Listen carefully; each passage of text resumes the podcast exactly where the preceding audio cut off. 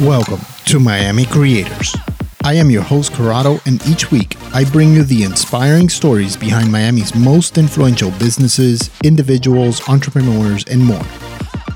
Today we are joined by Juan Marcos Rancanio. He is the owner of the Brickell Living Instagram page, Sweet Caroline Karaoke Bar, as well as the Miami Bar Crawl event series.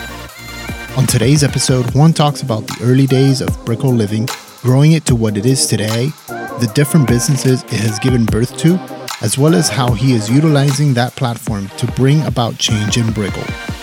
And as you'll soon see, Juan's ability to take lessons learned from previous failed businesses and apply them to his following ventures have allowed him to continue evolving and moving on to bigger, better things. Please sit back, relax, and enjoy this fun and entertaining conversation with Juan Marcos Rancani.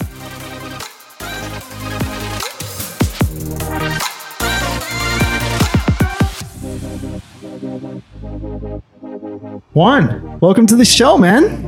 Thank you, man. Thank you for having me. Dude, when I was uh, getting ready to launch the podcast, I came up with this list of people and businesses that I wanted to highlight. And Brickell Living was definitely one of those that was in that first initial list of people that I definitely wanted to highlight on the episode.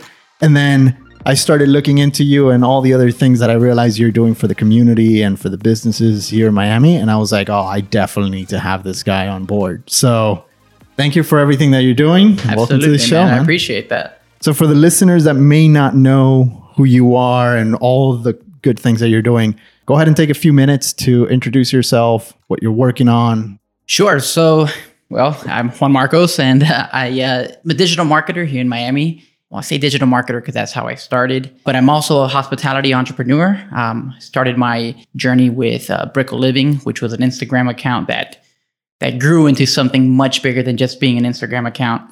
And that led me to create other platforms such as MiamiBarCrawls.com and Sweet Caroline Karaoke Bar. And in February or March, hopefully, we're opening our second bar, Slap and Tickle, in downtown Miami. And so, what's been the process that led to this, to all of these things going on? Were you always entrepreneur? You know, I was one of those, I guess, you know, after high school, I never really like, especially my senior year, I, I didn't know what I wanted to do.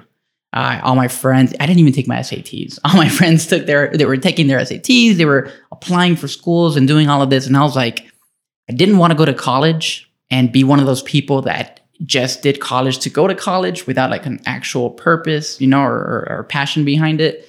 Um, and then get stuck with a huge tuition bill to pay at the end and then kind of regret it and not even work in that, you know, Right. field. My father was in wealth management and insurance. And so he told me, hey, you should get your life insurance and your health insurance license and and maybe, you know, do this with me. And I was like, sure, whatever. I'll just get my life insurance and health insurance license. And and so I sold insurance, and that was kind of my first taste of entrepreneurship because a lot of insurance companies, if you work for like a health insurance or life insurance company, you kind of have to create your own book of business. You have to knock on doors, you have to find the leads and the prospects and all of that. And so I had to manage my own time and do all of that stuff. So that was my first taste of entrepreneurship, kind of. But I was obviously 18, 19 years old. I was not responsible at all, especially with my time.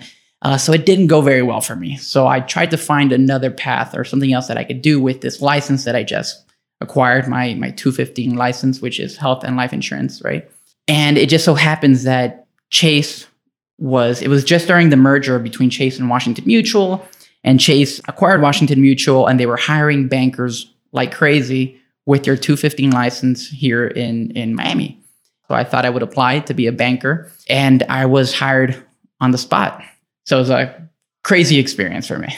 So, how does that working in banking translate to, say, Brickell Living? Like, what's the, You're what's right, that jump? right, because that is right. not a natural evolution by any means. Yeah, every time I say that, everybody tells me the same thing. Like it, it wasn't. Um, you know, I, was still young and trying to figure myself out. I kind of thought I found myself uh, in finance and saw, and that was the future for me. I'd be I'd be a private banker, then a wealth man, then, go into wealth management, and uh, I really thought that was a path for me. But then in my early twenties, after doing it for I don't know, maybe four or five years working at Chase, I became super depressed, man. I was really depressed. I was antisocial.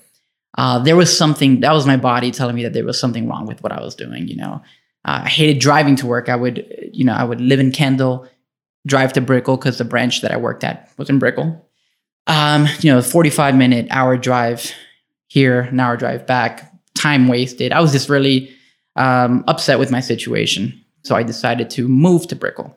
And I uh, found an apartment literally a block away from where the branch was. And I was like, okay, I'll, I'll, move here. My brother was my roommate at the time. And I'm like, let me, you know, let me check out what living in Brickell is like. quality of life just shot through the roof. Skyrocketed, man. It took me literally walking. I was a block away. I'm not exaggerating when I say that. It took me five minutes to get to work yeah. walking, you know? And that really was my first taste of what it was like to live in Brickell. And um, there wasn't all these buildings and skyscrapers that you see now. It was about eight, nine years ago. Right. And it really rekindled my love for the city of Miami. And so I really started to enjoy my city again. And so I would walk, you know, to Brickell Key, and that would be my running route every morning. I would just run around Brickell Key. I would uh, walk to restaurants and uh, walk to do my grocery. It's at, at Publix, and my quality of life just improved vastly. And so then one day I was walking around Brickell Key, and it was a beautiful day in November.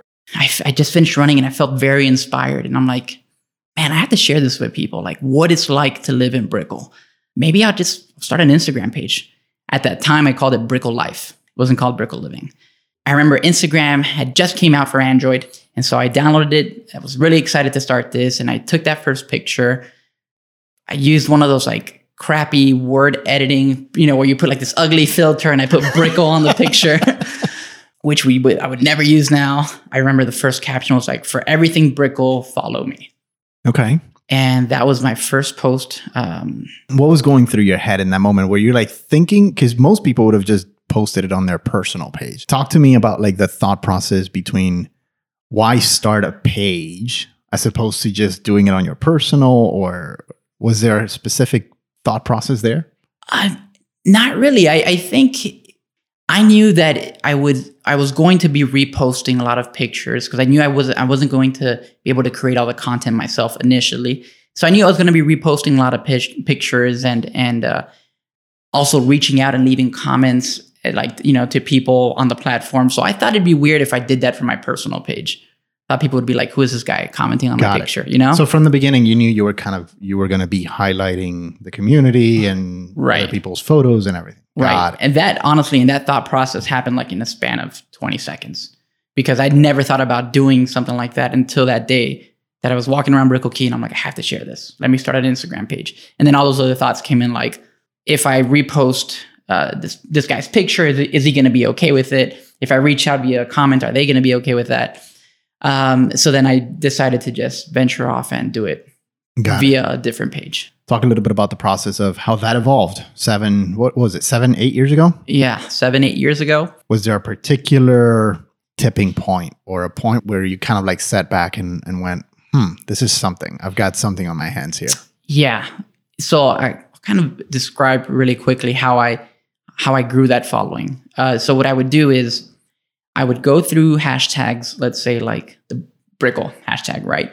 And I would uh, go to the Brickell hashtag and I would just start liking pictures, liking pictures, doing this on my own. And this is just like a strategy that I thought about doing at the time. There was like nobody writing blogs about how to grow your Instagram page. I just figured that if that person sees me engage with them, they're going to look at my page, they're going to look at the content, they're going to follow me back. And so I started doing that and I would do hundreds of pictures every day because I would do Brickell hashtag, Miami hashtag. I really wanted to keep it local, so I didn't do anything that was too global or, or that wasn't, uh, you know, like, or it wasn't too well known uh, unless you're a local. Um, and I would also leave comments. So I would leave comments to people saying, "Hey, I love this picture," or "I, I love that you ate at this restaurant," or "I love the specials at at Perricones." And you know, like I tried to keep it as as local and as authentic as I could. It yeah, you were actually engaging. You were being social in social media. What, right, a, what right. a revolutionary concept. Right. You'd be surprised, man. no, I know. I get, I get it. I get it. And people would, you know, reply back and then they would follow me. And, and I grew and I did that for two, three years, just growing the page like that. But during that process, there was a time where a local business reached out to me and they were like, "Hey, we would like to advertise with you. Uh, how much does the post cost?" And I was like, um, hundred bucks. I didn't know what I was saying. I just, I just said hundred bucks. Right. And they're like, okay, cool. Um, when can you stop by uh, the shop so we can take some pictures and I'll give you the check? And I was like, okay, cool. You're sure. like, crap, they said yes too quick. I should have asked for more. right. No, I did. Actually, I, was, I didn't even think about that. I was so happy that I did it for a hundred bucks, man. Right. Um, and this is when I had like 4,000 followers on Instagram. Went there, I took some pictures. I kind of, I knew that I wanted to stay true to the brand. So I tried to tie it into what I was, to the whole Brickell Living aesthetic, right? And I did that. I was able to do that. But they were really happy. So they kind of like, just, okay, can you do this? Can we do it again? And so they kind of became a consistent uh, return or repeat customer. And they would, they would advertise with us like almost on a monthly basis. But that's kind of when it, that switch went off and I was like, okay, I have something here. And then that switch or that experience of okay, I have something bigger here actually came up came up again when I decided to do my first event, which was a networking uh, bar crawl that I decided to do. I don't know how those two things came together, but somehow they came together. And I did it with the Make a Wish Foundation. We donated a certain percentage to them. And that's really when I got a, for me at that time, a taste of a decent amount of money. Like I think we were selling like $10 tickets or something like that, 10 to $15 tickets. And we ended up making like $2,000 profit off that one event after donations and everything. And that's when I really realized, okay, I have something really big here right. that I can monetize. What's Brickell Living doing these days? And then what's what's to come for Brickell Living? So right now, Brickell Living is is still the biggest community platform dedicated to all things Brickell. Uh, we're doing exactly what we did before, but now we're taking it to the next level in the sense that we want to really focus on making our community better. For example, we have a initiative, a social media initiative that we call Project Crosswalk, and the idea behind that social media initiative is to improve certain crosswalks in the city so we can so we can improve the walkability and make it safer for pedestrians. Um, so we we really want to start focusing now on more like initiatives on improving our city, not on social media, but actually doing that in real life. Uh, that's number one. Number two, Brickell Living was actually just a portion of Brickell Living was actually sold to a partner of mine who's going to be developing uh, the real estate division for Brickell Living, focused on rentals and commercial leasing. And that was actually like a third aha moment because Brickell Living, just as a as an Instagram page, generates a bunch of real estate leads. Like left and right, people are always asking me, like, hey, I want to live in Brickell. What's the best building to to live in? And actually, I just got this one last week. They're like, I'm opening a gym uh, in, in Miami. Would love to do it in the Brickell area. Where do you recommend, or where should I go to to open this gym? And so these leads started coming to me, and I figured, like, hey, there's something even bigger here. There's an opportunity for real estate. And this person just came in at the right time. You're talking about Hector, right? Yes. I'm gonna have him. I'm gonna have him on the show too. Yeah. yeah, yeah, So Hector actually came in and, and uh, he's focused on developing the real estate division of Brickell Living. Going back to your crosswalk project and that initiative, is that was there a particular reason for that, or was it just something that you noticed? Was what what, what was the thought process on this? Is the one of those things that you're going to focus on? I just I, I live here. You know, I live in Brickell. I experience Brickell every day, and then um, I just noticed that there are there are things that we can do that we can improve on, and it's okay. And I and I also realized like it's okay to be proud of where you're from, and to be proud of Miami, and to be proud of living in Brickell and all that stuff. But you can also have the awareness that we can do things better, right? You know, and that really when that went off, I was like, okay, you know what? I'm I I love highlighting the best parts of my city, but I think we need to call out, you know, the things that can that we can improve on, or the things that are just bad, you right. know. And uh, I started doing that. The first time I, I did an Instagram story talking about uh, Project Crosswalk, I mean, I got at least hundred DMs from people saying, "Yes, we need this." There's like that. I'm you know I'm thinking specifically of a crosswalk on. Uh, 10th Street and First Avenue. Oh my god, right in front that is of the, a nightmare. You know where the Publix is? Yes. Yeah. Okay. Yeah. I live right in Brickell too, so okay, like you know, yeah, that area right there. I mean, there's a huge. That's just the, the the entrance to the um the metro rails right there and the metro mover. That there should be a crosswalk, like a very good solid crosswalk for people to cross safely. I walk. I cross that to take my daughter to school, and man, I am on the lookout every single time I cross that there And I- because it is. I think trucks crazy. like just take it. yes, you know and and i saw that i'm like no this is you know what we're doing for the city is great through brickell living but we can do more like it's time that we took our our digital influence and bring it to the real life and um and project crosswalk is the beginning of that for sure Very cool, very cool. I know that you also have another initiative which is around like I don't know if it's an actual initiative, but it's it's about the scooters and like educating people on how to, you know, scooter etiquette and all of that stuff. And Yeah. so talk a little bit about that. Well- Because that is another one of those issues. If you live in Brickell, you know how how yeah for sure man and that actually all ties into the crosswalk uh you know aspect but um i by the way i'm pro scooter i have an e-scooter i love them uh, but I think there absolutely needs to be some type of they need to be regulated, or some people need to be, you know, just need to learn the etiquette of what it means and the responsibility you have to drive that. You know, because you're going 15 to 18 miles per hour. A lot of these people on these scooters act like the sidewalk is theirs, that they own Right. it. But in reality, it's pedestrians that should have the right of way on sidewalks, right? And so it's not really an initiative, it's more kind of just like teaching people, like, hey, you know, you need to have some degree of awareness and etiquette when you're riding these on the sidewalk. Um, or And- even then when you're parking them because that's Yes. honestly that's one of my biggest pet peeves like how when people leave them halfway across the sidewalk and you're like man if somebody a, a, a mom with a baby is walking with a stroller now they have to or or a disabled person in a wheelchair they can't get through dude, I'm so glad you brought that up because one of the I actually did an Instagram story showing like, hey, look, somebody left a scooter here in the middle of the the entrance to the sidewalk, like up the, the ramp, you know. And uh, I moved it, and I said, guys, if you can, you know, it takes a few seconds. I know it's not your responsibility, but if you can move it, not if if not for you, for someone else, right? Yeah. And when I did that, uh, disabled, a handicapped woman reached out to me via DM, and she goes, "Thank you so much. I'm in a wheelchair. I, I live in Brickell, and sometimes I try to get up the sidewalk, and there's a scooter blocking the way, and I just couldn't believe it. Like people are so they're they're kind of just just in their own world, and not and they're not thinking about what another human being Yeah. Is going through. You know? so talk a little bit about sweet caroline the bars what's your history with with bars what inspired that you know, I, I Brickell Living, uh, Sweet Caroline, Miami Bar Crawls, those are my success stories. But I actually have a huge failure in between all of that. Uh, and that failure, which I'm super proud of, even though it was a very painful experience at the time, uh, it's called Brickell Marketing Group. okay After Brickell Living, and I was trying to find ways to monetize, uh, you know, not not only the platform but my skills as a digital marketer. Um, and I decided that I would start a marketing agency and do what I did for Brickell Living and for some of my other brands for local businesses because I knew the market well, Brickell, and I knew the skills well, digital marketing. So I started Brickell Marketing Group. I uh, acquired a few of my, you know, a few base clients that really helped me, you know, pay for expenses and other things that I had going on.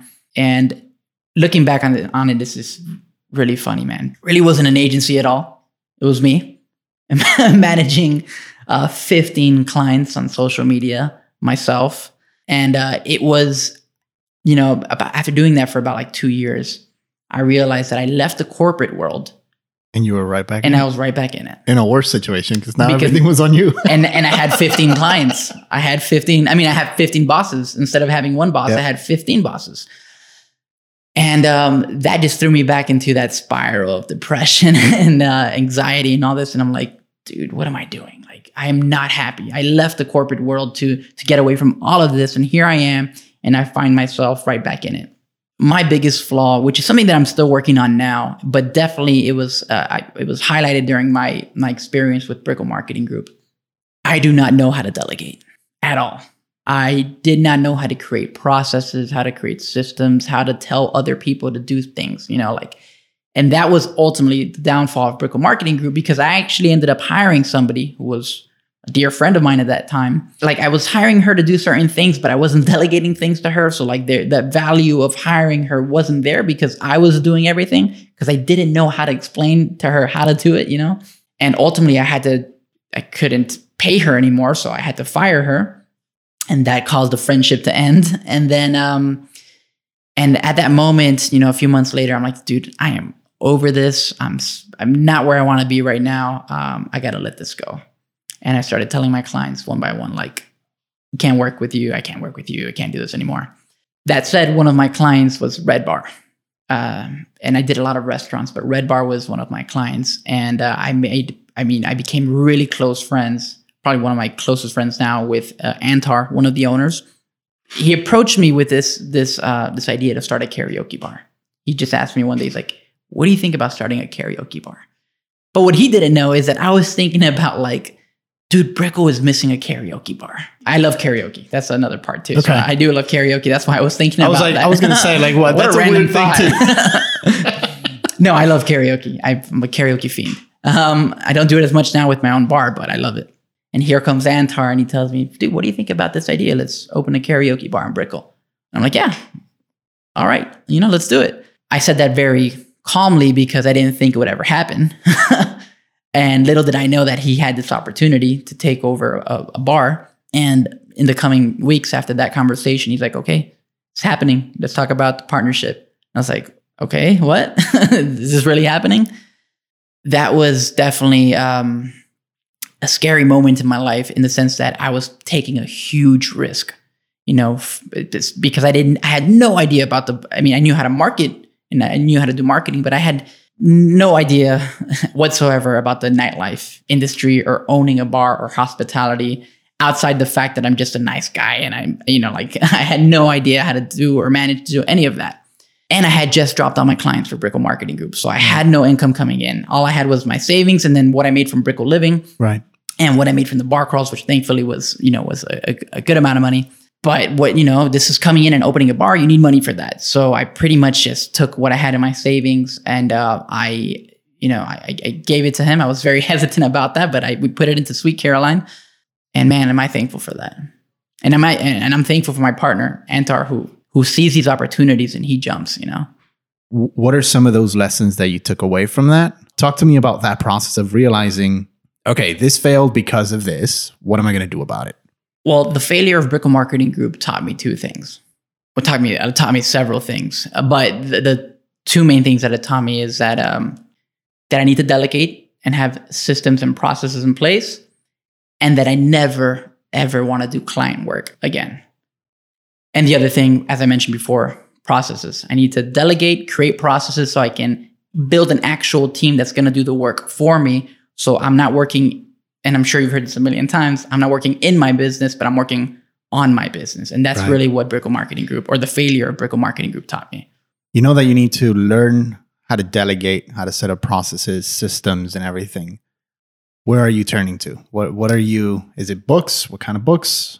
Um, it sounds a lot like I'm sure you've read E Myth. Yeah, right? I was about to say that. Right. It's, on my, it's on my list. Yes, I'm turning to books. I'm also turning to the experiences of others, especially other marketers. John Saunders, uh, just digital marketers or locals, and they all have the same mentality, especially with digital marketing and SEO and building an agency. You need to have processes. So I look at their social media and I, and I kind of see what they're doing. Um, I actually hired John to do some consultation and help me organize my processes. But I'm also reading. So you mentioned the book that really opened my eyes that like I need to create a process was the E Myth. Have you ever read uh, a book called The Checklist Manifesto?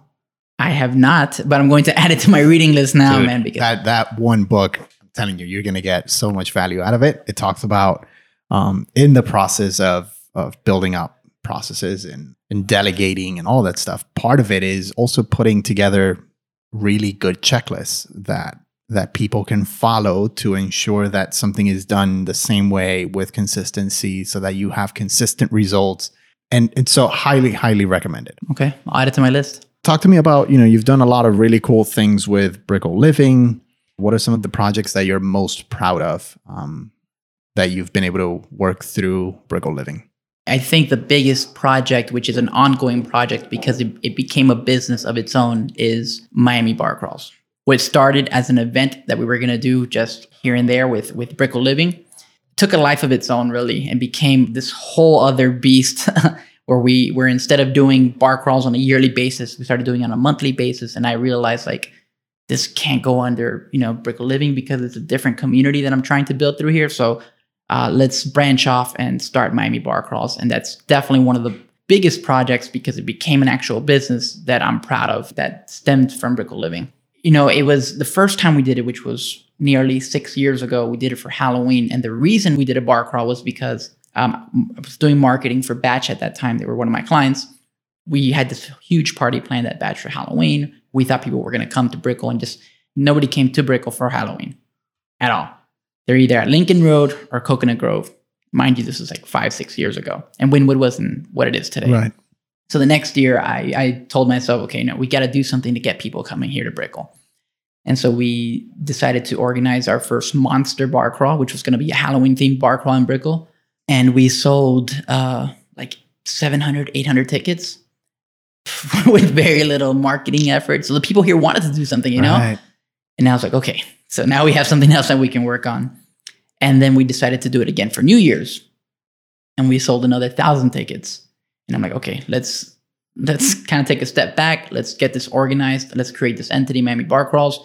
And now let's do bar crawls, you know, as much as we can on at least a monthly basis. And now we've got it to the point that we do maybe 16 bar crawls a year, roughly. Wow. Yeah. So obviously, Brickell has undergone this like incredible transformation over the past, you know, five, ten years, right? And Mm. you've basically had like this front row seat to it. Um, what are some of the challenges that you see Brickell faces, as well as some of the opportunities? You know, right now I feel like one of the biggest challenges Brickell is facing is uh, what the landlords are charging for rent. I think it's a very high price that's not justified at all. And so, I mean, you, I'm sure you've seen it. You walk into certain, um, you know, malls, and there's restaurants are closed, bars are closed, Yeah. And um, it's because Wynwood has surpassed Brickell in terms of foot traffic and even tourist traffic. You know, tourists don't even they, they either come to South Beach, they go to Wynwood, they don't really come to Brickell. Right. But we're being charged rent. And I say we're because I know what we're being charged at Sweet Caroline. We're being charged rent like like we have that kind of foot traffic when in reality we don't. You know. Hmm.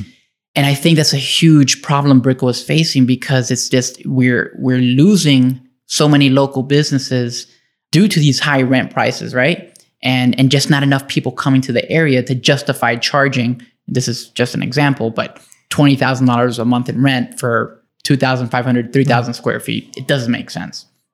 I think that's really one of the biggest problems we're facing. I don't know if that'll ever change, to be honest with you, especially with because they keep building. So Right. you know, I don't think that'll that'll ever change. Thinking about it from a business perspective, that question, I think there's an opportunity. Uh, I think the families in Brickell are not being catered to. So when I moved to Brickell, I was in my early 20s, a young millennial, and I didn't have kids, right?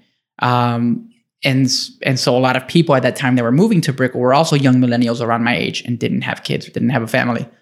Fast forward eight years later, those same millennials are living in Brickell, but now they have kids and a husband, a spouse. Um, and there's really not a lot for them to do here, especially kids. So I think business wise, there's an opportunity to create some type of environment for that's more family friendly. And actually, that's the mentality we're taking into Brickell Living next year for some of the events that we put together. I had somebody reach out to me yesterday and ask me if there were any any family friendly events in the area for New Year's. And I was like, not that I know of, you know? Right. But that really got another light bulb going. Like, we have an opportunity. Dude, I here. could not agree more with you on that because I moved to Brickell a little over four, almost five years ago before my my first daughter was born. And so I've suffered through what it is to be in Brickell with a newborn and being like, holy crap, there's nowhere. Like there's no outside parks or anything. But I have, I will say this, I have seen in the past four years, it's been it's been noticeable, like little parks popping up here Yeah. and there and everything. So it- yeah, I've noticed that. it's definitely too. taking the city a little bit longer than than it needed to start adapting. Yeah, absolutely.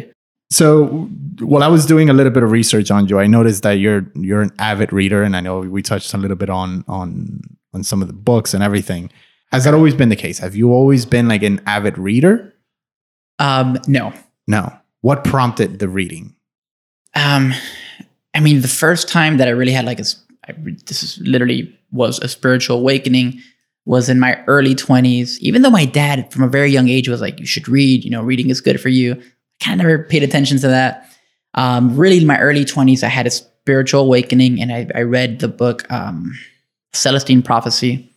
And that was really the first, it was, it's a fictional book, but it talks about energy and, and, you know, um, it's just a very spiritual book. And it really got me, it kind of awakened something in me like, okay, there's so much knowledge out there that I'm not consuming. I should read, I should read more, you know, because if this one book made me feel this way, made me learn all these things, I wonder what's going to happen when I read the next book, you know? So that was my first spiritual kind of awakening when it comes to reading books in my early 20s.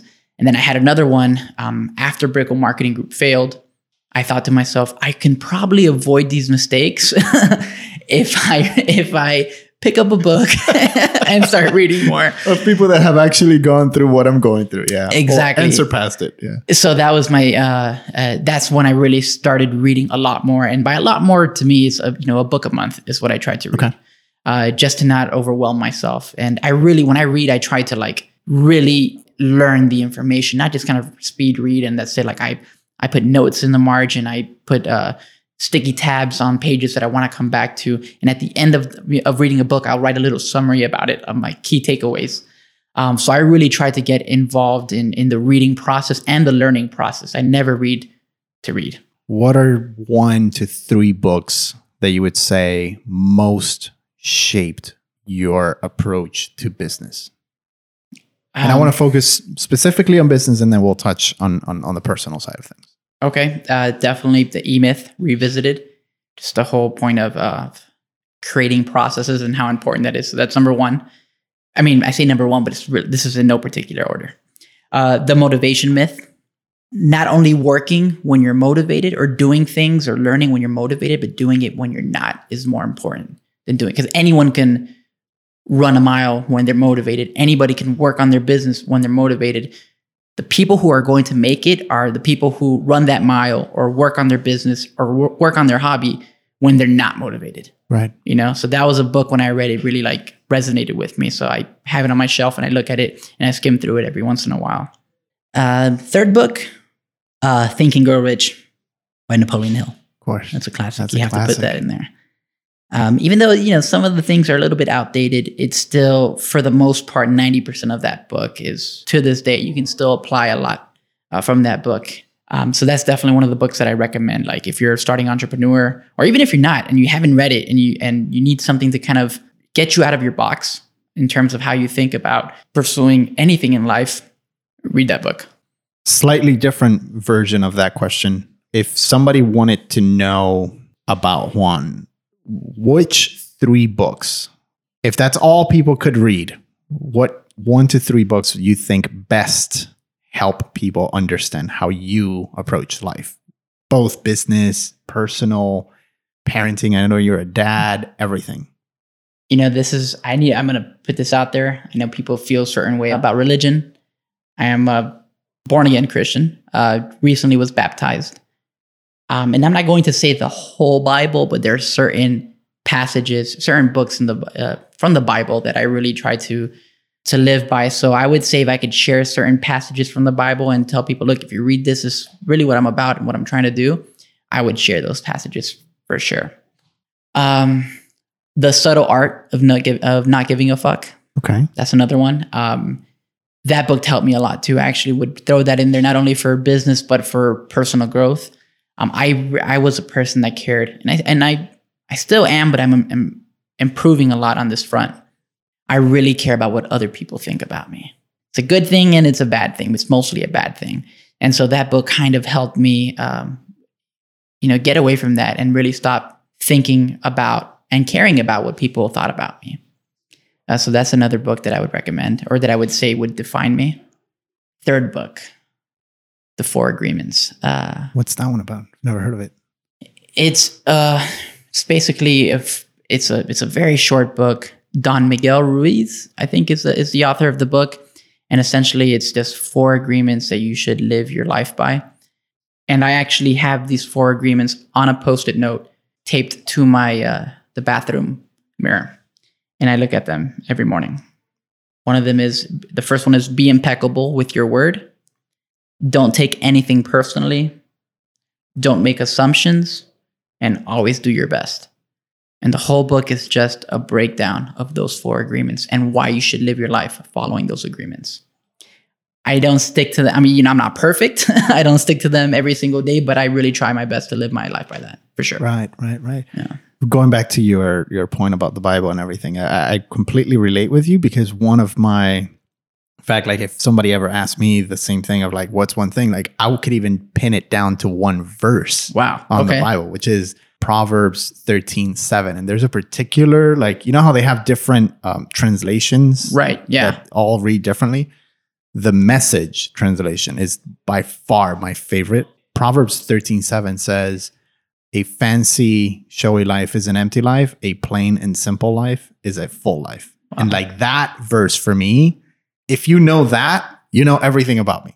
Always trying to simplify my life, keep things simple for me and my family and all of that stuff. So I 100% uh, relate. That's awesome, that dude. That's a very good that you can you can pin it down to that. It's, it's yeah, great. exactly. Um, any other key moments in life or people that you, looking back, you go have made a big impact in your life? I mean, my son. That's uh, you know, How old is thought- He's five. Okay.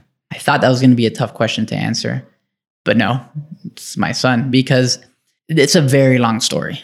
Uh, but I didn't know I had a son until he was a year old. No way. Yeah. So he's going to hear this in the future, maybe, but, but we'll talk about that when it comes. Um, but I didn't know I had a son until he was a year old. So when I found out I had a son, it's not like when you find out that uh, the person that you're with is pregnant, because when some when that happens, you know you have eight nine months to kind of figure things out. Like, okay, all right, I'm going to be a dad or I'm going to be a mom. It's, I, I have some time to figure this out, but I gotta I gotta start figuring it out now. And your face says it all. Wow. That's got to be the craziest thing in the world. Oh, it was. and I was in my mid 20s when that happened, early, you know, like 24. Um, so I was still kind of partying and going out and drinking and, you know, and kind of enjoying that time or enjoying it, over enjoying that, that moment in that time in my life. Uh, and then somebody tells me, Hey, you, I think you have a kid. We got to get this figured out. And I, you know, went ahead and took the DNA test and 99.999%, you know, it came out the results and it was my son. And so, you know, I had no, I didn't have that buffer to kind of figure things out. Like, hey, you're a dad now. You got to figure things out now. What are your next steps? You know, it took some time. Obviously, I think, I think anybody who's put in that situation, it would kind of take some, it would take some time for them to process what's happening. That you're a dad. You know, like you have a son. There's somebody now who depends on you. What are you going to do with your life? Right. The person that I was before Mateo, the person who would go out drinking, who would who would party, who would do all this shit, who was not really responsible, that person ceased to exist the moment that I found out I was a dad. And he gave me a real reason to pursue my purpose in life.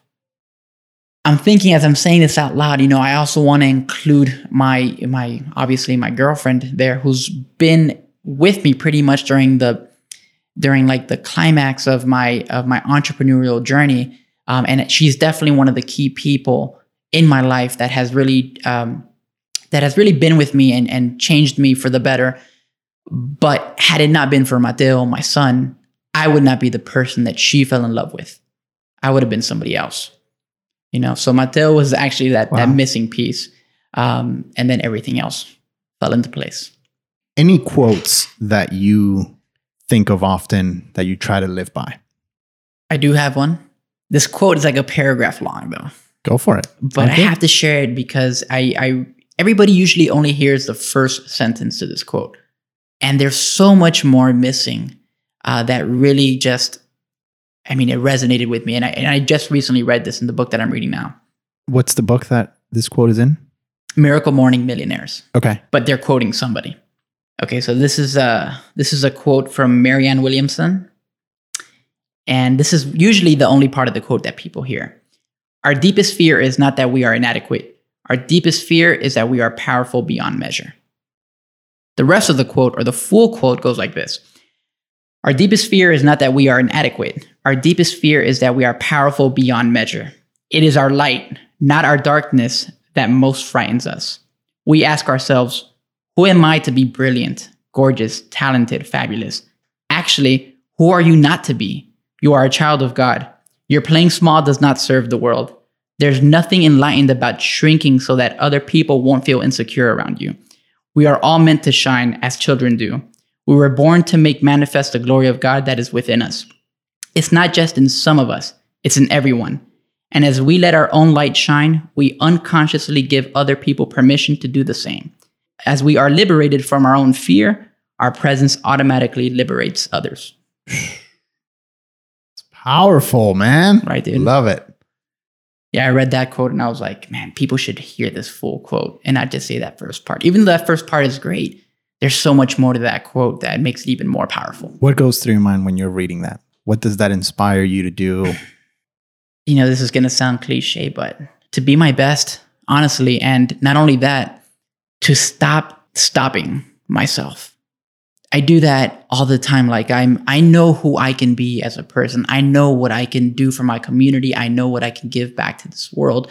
But for whatever reason, there's this gut feeling, like this fear inside of me that's telling me, no, you shouldn't. You shouldn't do that. You're not worthy of being that person. But fuck that, man. I know I am. You know, I know everybody is.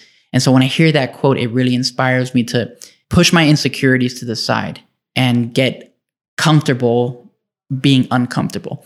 Let me tell you something, man. I am super uncomfortable having this conversation with you and being here and being recorded for this podcast. But I'm doing it because if I want to be the person that I want to be, you know, down the line in three, four, five years where I'm giving talks in front of people and I'm doing uh, when you say you feel uncomfortable, what makes you uncomfortable? Is it the the idea of putting out your thoughts to the public? Is it is it the public speaking? What what is it that you're uncomfortable with? The public speaking definitely is one of them. And uh and what is this goes back to what i talked about earlier. I have a huge fear of what other people think of me you know? And so going out and putting myself in this uncomfortable place where i know you're going to release this to the, to the public you know that scares the shit out of me. But i have to do it. Because if i'm going to function at the high at my highest level i need to start putting myself in situations where i start getting comfortable with uncomfortable situations you know and th- this is me taking that step. And I'm, I'm glad I'm putting it out there because if anyone is hearing this and they're feeling insecure or, or they're scared of putting themselves out there, fuck that shit. I'm doing it right now. I'm putting myself out there right now. I'm super uncomfortable right now, but I'm doing it because I need to, at the end of my life, look back and not have the regret of not working or not fulfilling my potential. Yeah.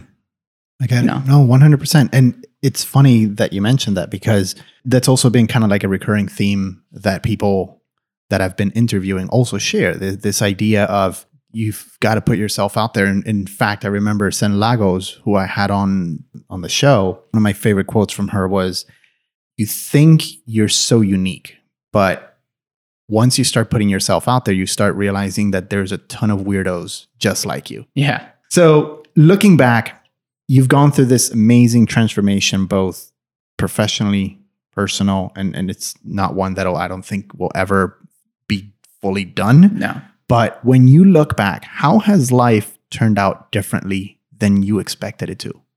I thought that my journey in life was going to be like everyone's journey in life, especially before social media became a thing.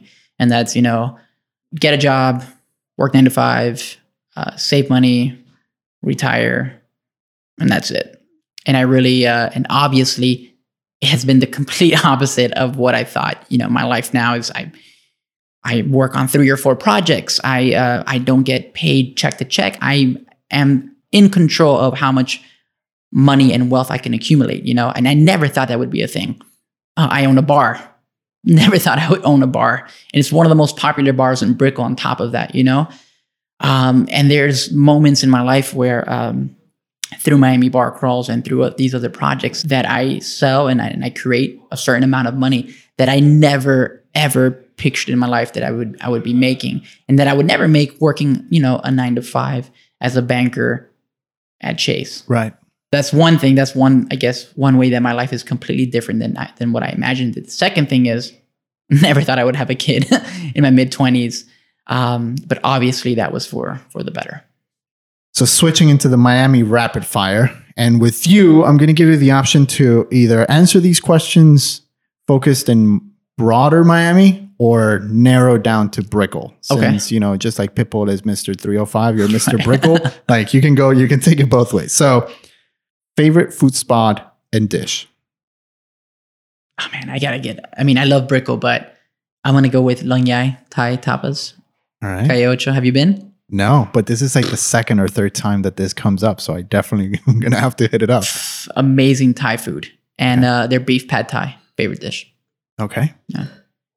Favorite way to spend a Miami or a Brickell weekend? You know, that's a, that's a tough question to ask, but I'm going to try to put it together as quickly as I can. Probably uh, strolling, uh, you know, walking around Brickell, which is what you can do in Brickell, which is why I love it. Um, hit up some of the malls, uh, watch a movie. Um, I'm thinking about doing this with my kid and my girlfriend, obviously. Um, have some ice cream at Haagen Dazs or any of the local ice cream spots, and then um, walk around Brickell Key. I love walking around Brickell Key, you know, and just kind of laying down on the grass or sitting on one of the benches and and disconnecting. Uh, it's probably one of my favorite ways. Definitely one of my favorite ways to spend like a Saturday in Brickell. Okay. If you're stuck in Miami traffic, what are you listening to? Oh man, uh, is it cliche if I say a podcast? No. there'll probably be a podcast. What? Which podcast? Um, man, there are a lot. That Aside from to. Miami creators, of course. Okay, right, right. I'll say podcast and I'll say music too. So, um, uh, anything you know, Gary Vee, audio Okay. experience, um, one of my favorite entrepreneurs for sure. Um, How to Money is also a very good podcast that I I, I really enjoy. Um, and then if it was music, um, it can range, man. But probably like let's keep it simple and just stick stick with one artist and his vibe. I like J Cole. Okay. Any other bit Miami or Brickell businesses that you would like to show a little bit of love to? You know, I'm gonna just give a huge shout out to all the locally owned businesses. So, Batch, you know, American Social, Blackbird. These guys are, um, I mean, Red Bar, Sweet Caroline, a bunch of different places, but any locally owned uh, business that's still here in Brickell, you know, paying the rent that they pay and doing what they're doing, grinding it out to make it happen, and to and to create, you know, the environment that they create in their venues. Um, I think that's a big, huge success, and I want to give a shout out to those businesses for awesome. sure. Awesome. Yeah. Anything else that we didn't touch on that you want to kind of talk a little bit about? Anything you wish I would have asked you? Any topics that we didn't touch on that you want to kind of go into a little bit? I think we've touched on everything. You know, we I I actually wanted to talk about it. The most important thing for me, which which somehow we kind of stumbled on that upon that conversation, uh, was to you know use this opportunity to let people know that um, it's important to start putting yourself out there. As scary as it is, as uncomfortable as it is, as much as you hate the sound of your your own voice, or as much as you doubt your whatever skills you may be putting out there. Um, do it because I think the worst thing in life is, you know, being of old age and just realizing that you didn't live to your full potential. And I think at the end of the day, that's going to be the most uncomfortable experience of them all. Um, so put yourself out there, get uncomfortable, uh, because that's the only way that you're going to grow. What is the best way for people to connect with you, to f- stay up to date on all the things that you're working on? Where can they reach out? Everything. Yeah. So, you know, you can, if you're not following Brickell Living, follow at Brickell underscore living. But if you want to connect with me on a more personal level, you can follow my personal Instagram page where I, where I kind of put, you know, all the projects that I'm doing, uh, all the events I'm going to, what I'm learning. Uh, so that would be at juan.m.rancano or shoot me an email at uh, jm at rancanoventures.com. Awesome. And what are some of the, we'll link to them, but go Mhm. ahead and rattle off some of the social channels for Sweet Caroline, Crawl, the pub crawls. What, what's the best place for people to find out Sure. information about that? Miami Bar Crawls would be at Miami Bar Crawls. Uh, Sweet Caroline uh, would be at Sweet Caroline Bar. Nice. Yeah. Awesome. Awesome. Juan, thank you so much, man. Dude, thank you for having me and for the opportunity. For real. Awesome. Thank you. Hey guys, this is Corrado again. Two quick things before you take off. One, remember that you can find detailed show notes for every single episode at miamicreators.com. And two, if you enjoyed this episode, don't forget to subscribe, rate, and share this with someone you think would find it interesting. That's it. Until next time, thank you for listening.